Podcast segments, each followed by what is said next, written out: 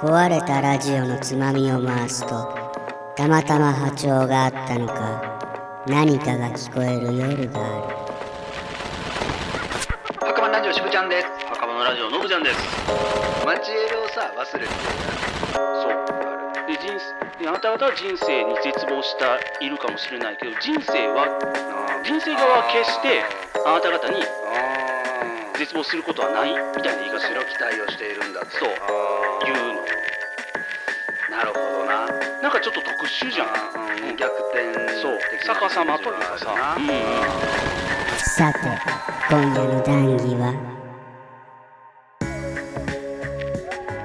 人間が生きる意味って僕あんまり真面目に考えたことなかったんですけどなんか支部はこう人間の生きる意味はこれだろうみたいなんて思ってます？あのーうん。すごい昔に KinKiKids が主演のドラマが若葉の頃っていうのが大好きでね。それの冒頭の工場がすごい好きでね、どんなんやったっけ？若葉の頃いつもあいつのことを思い出すっていう 話から始まるんやけど、うんうん。でその最後が、うん。生きることの意味死ぬことの答え、そしてあいつのこと。っていう感じで。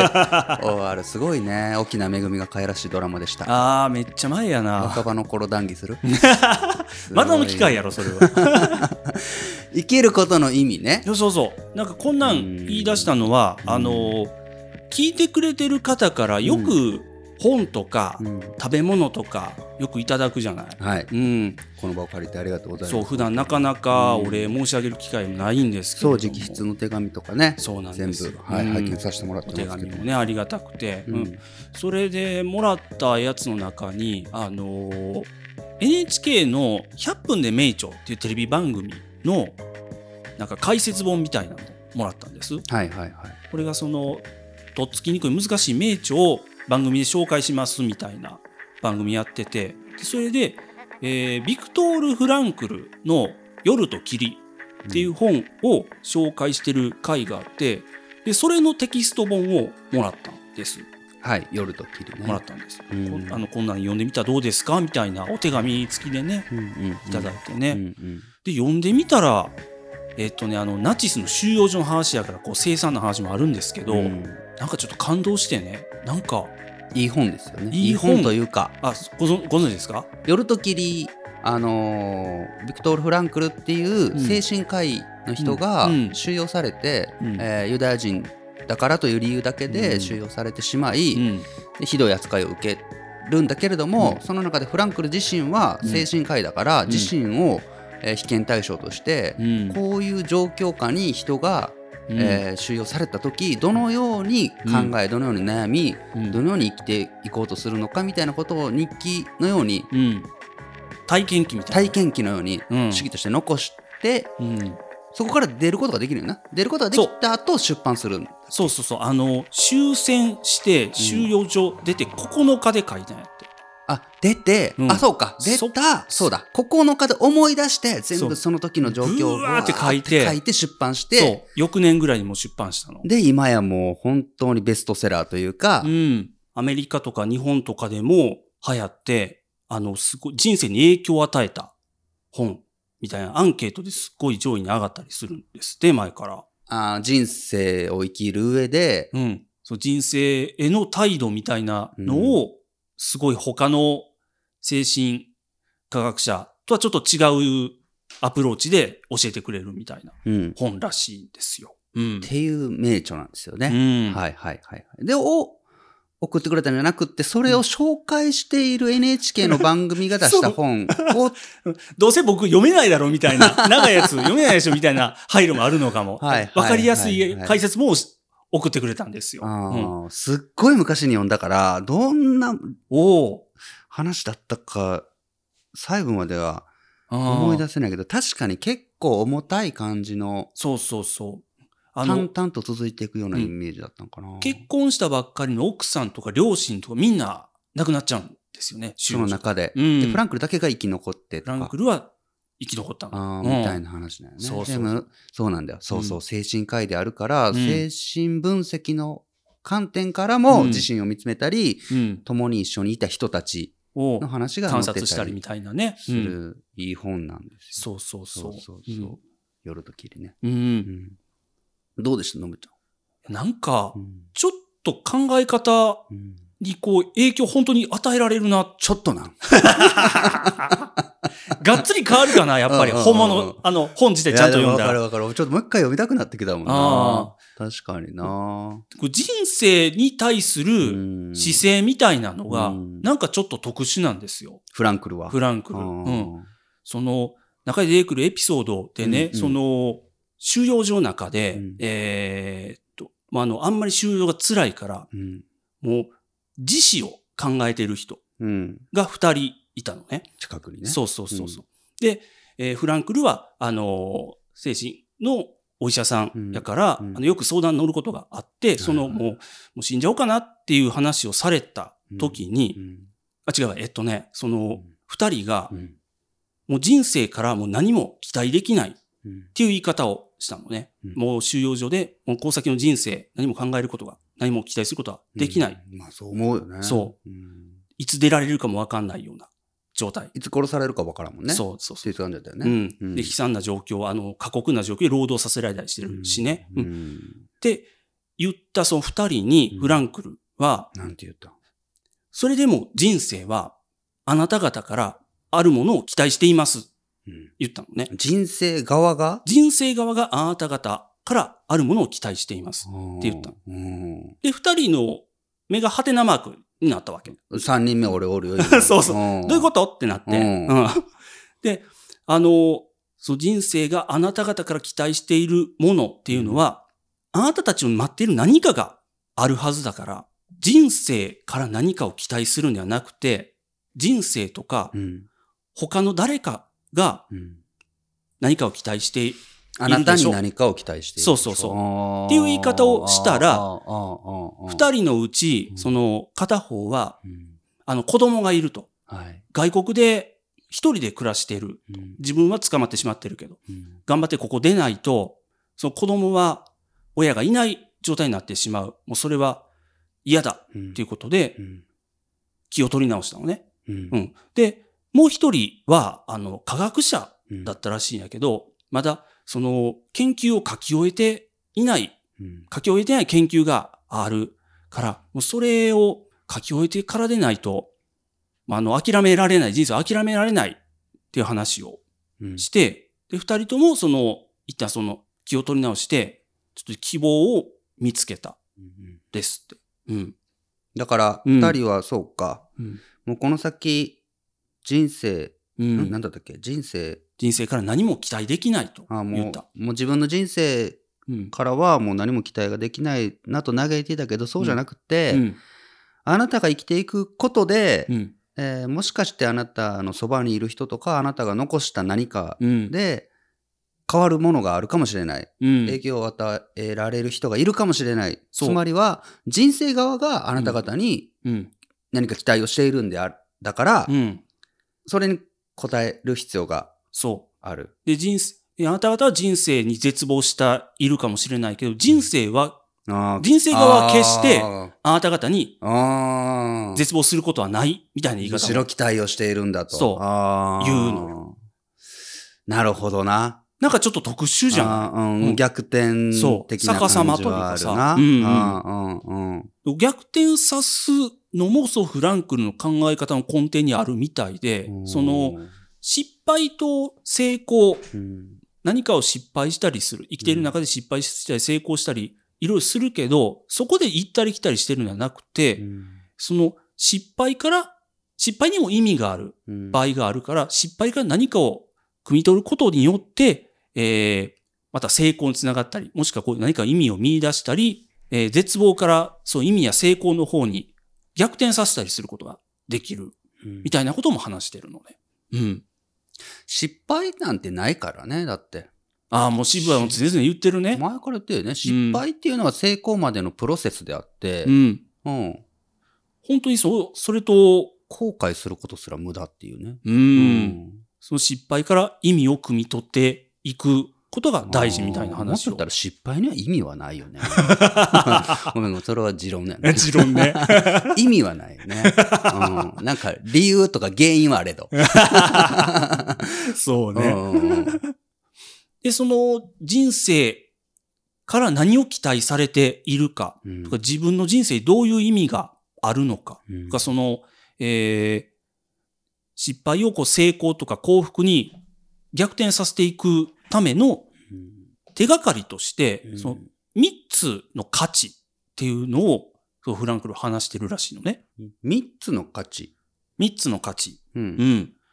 それが、あの、まず1つ目が、創造価値っていうんですって。創造、クリエイティブの創造。うん。うん。例えば、このフランクルで言うと、そう、収容所に連れて行かれたけど、フランクルの心支えになってたのは、絶対生きて出て、自分が書こうとして、良い発表ししようとしてた論文、また書き直して出すぞっていうのが、うんあのー生きる過程みたいになってたうんみたいなのね。うん。創造の価値。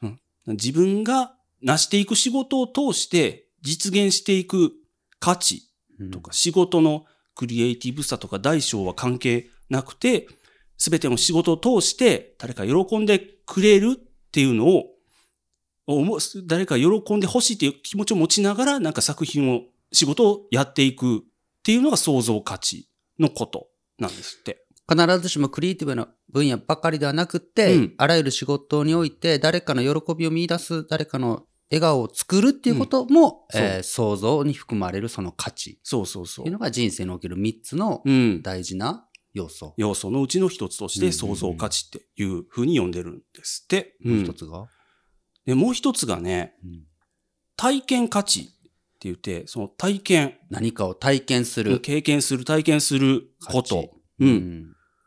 これは、その、人がうん。どんな環境にいても、なんか心を震える体験とか、大事な体験とか、愛する人うん。への思いうん。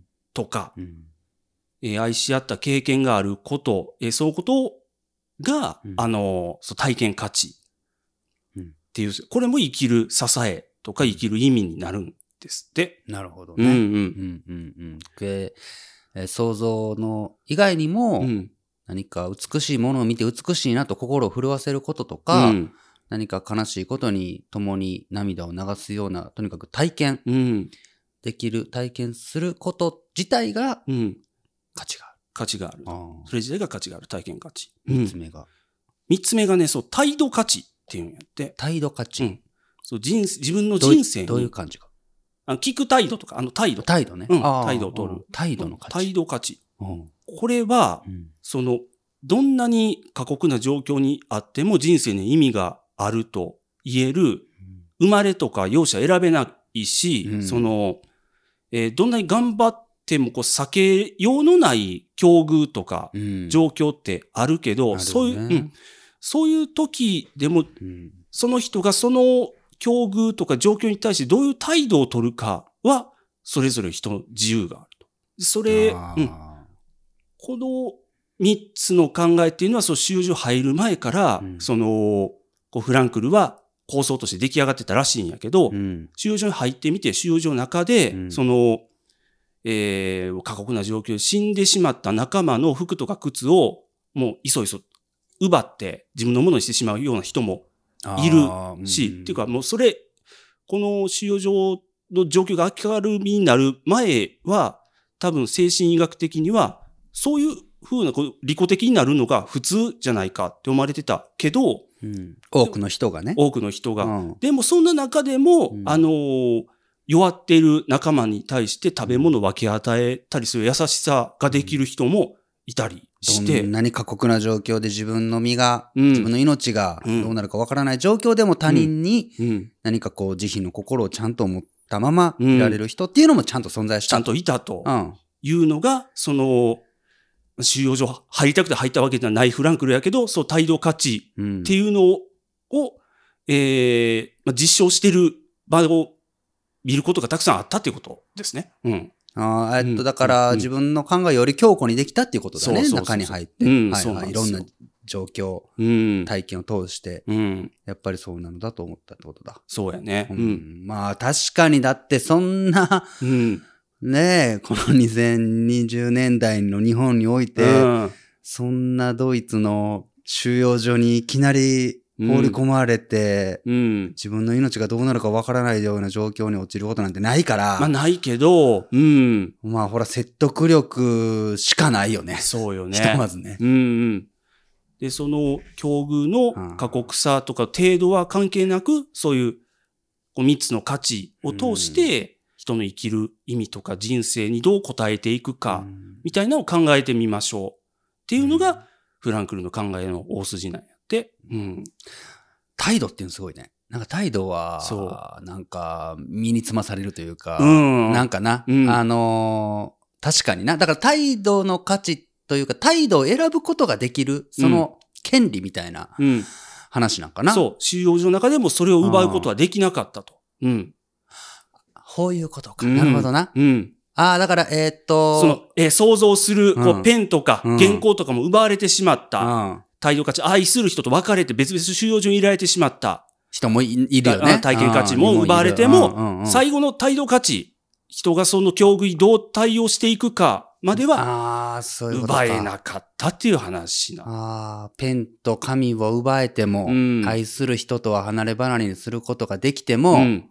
そんな状況においても、うん。凛とした態度を取るとか、例えば。とにかくそういうの、その人がどういう態度を取るか選ぶ、うん。そこの自由までは奪うことができない。そうそうそう。そういう状況の中でも他人を思いやることができる人がいたうんっていうのが、それが人生の価値うん。であると。そうそうそう。なんか、すごいでしょ。え、態度ってのはすごいなとう思った。ん。態度価値、これ、最後三つ目なんかな、あのーあ、そういう考え方あるんじゃってなった。うん。なんか、うんあの、俺父親が24で亡くなってるでしょ？で、その時に、あの、言われた2つぐらいの言葉でなんかずっと残ってるのがあって、別に父親に言われたこと一個もないんやけど、一切なくて。うん。ただ、うちの父親が癌だったんやけど、うん。は、えーっと、1年半って宣告されて半年だったんかな？あっていうう、ような中でも、うん、半年間、仲のいいうんというか、近しい看護師さんうん。だったんかな？の病院に入院していた。お世話になって。で、で、うん全部が終わった後に、その看護師さん、仲いい看護師さんから、うん。あの、すごく珍しい患者さんでしたっていうことを。聞かされて、どういうことですかって言ったら、普通は、うん。あの、わがままになるのが普通なんやって。病人というのは。取り乱すというか、まあ、うんなんかもう体も痛いし、うん辛いしう、ん。じっといることすらうん。大変な中で、普通はうん周りの人にちょっとでも甘えたり、うん。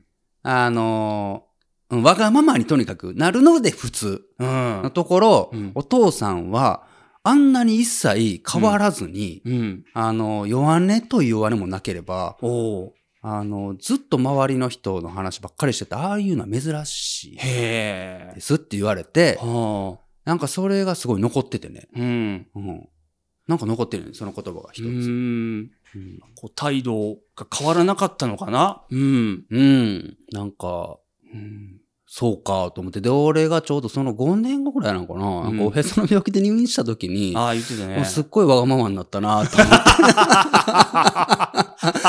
新刊出とうから買ってきてみたいなのがもうなんか、全然人に言えた。全然、全然言えたなと思って。5年で人は忘れるんだと思って、いかんいかんと思ってね、次こそはと思って、体悪くなる待っとんやけど。まあ、待つな、うん、待つな。幸いなことにあの健康なんで。元気でおれ。うんそんなんはあるな。ああ、そうか。うん態度っていうの、それなんか思い出した。そうね。そうそうそう。うんほんで、あの、うん。フランクルはね、その、うん奥さん、もう結婚してまだ9ヶ月ぐらいのうん。奥さん言ってたね。と、ううん。ん、えーご家族とうん。一緒に捕まって、うん。で、それぞれ、こう、仕分けというか、別々の収容所に振り分けられてう、ん。離れ離れになるのね。ううん。ん。だからそう、お父さんお母さん、奥さんがどうなったか、わかんない状態のままでいて、うん。でもそんな時に、その収容所の人と、その家族とか奥さんの話になった時に、急にファッと目の前に自分の奥さんの姿が浮かび上がったんやって。うん。うん、会えない状況にあっても、うん。愛する人のことでうん愛し合ったという思い出さえあれば、人は、その、例えばその本人が離れ離れになってても、会えなくても、たとえ亡くなってても、うん。問題ではなくて愛した思い出があれば、うん永遠に残り続ける価値なんだみたいな話をしてんのね。体験の価値か。あそうそう。これも体験価値。うんうんうん。ああまあでもわかるね。わかる気がする。いやでも、すごない？これちょっと僕読んでてうん、ちょっとおえってなるぐらいな泣いたんですけど、あの、奥さん亡くなってても問題ではなくて、その思い出うんがあれば、いやもう悟ってたんかな。なあ、うん、それもね、なんかね、うん。俺はすごいわかるなと思った。うん、当時若い頃はとてもそんなことなんてわからなかったし、うん。今だってちゃんとその真理にたどり着けてるかって言ったら、うん。全然それは。自信もないけど、うん。でもうん。ちょっとわかるよ。あのーうんなんだろう、うん、それこそ今の話の父親の話じゃないけど、うん、この年になってくるとさ、うん、まあ、なんだろう、もう二度と会えない人が増えてきたじゃん。うん、そうそうやっぱり。そう。うん。で、でも、うん、えー一方で、うん、まだご存命だけれども、うん。もうこの先会うことはないのかもなっていう人だっているじゃん。うん、いろんな仕事とか、うん、あの、友人関係であったりとかうん、の中で。その両者の違いって、うん、あの、一個人、僕個人、すごく個人的な話をすると、うん、何が違うんだろうって思ったりして、もう二度と会えないっていう観点からすれば、二度と会うことはないのかもしれないなっていう観点でおいてすれば、うん、今その人が生きているのか、うん、亡くなっているのかって、うん、僕個人からすれば、うん、そんなに違いはなくて、そうやね。何なんだろう？ん、う。うーん。わかる。わかる、うんそう。あの、悲しむことでもなければ、なんだろうな。その人との、うん、あー思い出だったり、出来事だったり、うん、もらった言葉とか、みたいなものうん、が、だけが全てでうん、あり、うん、みたいなこと。体験価値やね。体験価値だね。ねえ。うん、で、俺は、あのーまたこれは別の談義になるからあれやけど、うん。うん。はしょるけど、うん。あのー次があると思ってるから、次。あの、死んで終わりって、うん。あのーすごい、なんか、存在な発想だなと思って、うん。死んだことない人が言おうだけの話じゃん。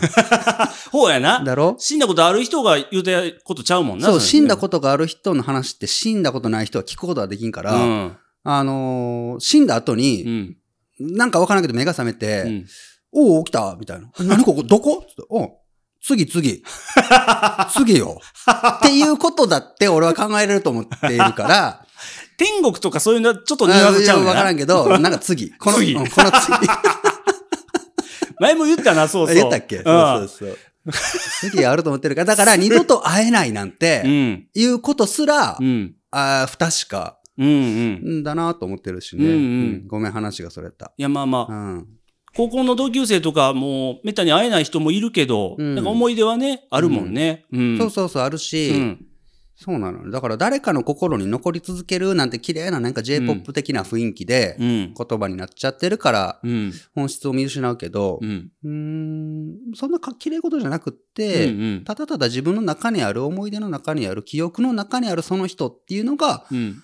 個人的に考えればその人の全てであって、うん。うん。その人が生きているのか、今はもういないのか、うんう。ん、は、その次というかね、なんか二の次というか、うん。なんかね、そう、そんなことを思うよね。う。うんん、なうん。なるほど。他には？なんかおもろいね。うん。そうでしょ？う。うんうん。他にね、その、まあ、人間はその苦しむ、うんもともと苦悩するものなんだうんっていううん考え方なんやって、うん多分あのアドラーとかフロイトとかはまたあの人間とは何々であるって多分別のやつあるみたいなんやけど、うんフランクルはうんあの人間とは苦悩するものであるみたい同時期の人だよね。そうそうアドラーにしてな。も。うん、ちょっと先輩みたいな。ちょっと先輩なんか。うん。でもその、うあの、そもそも苦悩する人間だよ。人そうそう。うん。生き物である。うん。苦悩する中で、うんその、二つの苦悩がありますと。うん、なんだろうん片方は意味のない苦悩。苦悩するための苦悩。もう。うん。う苦悩してる自分、可愛い。みたいな。みたいな。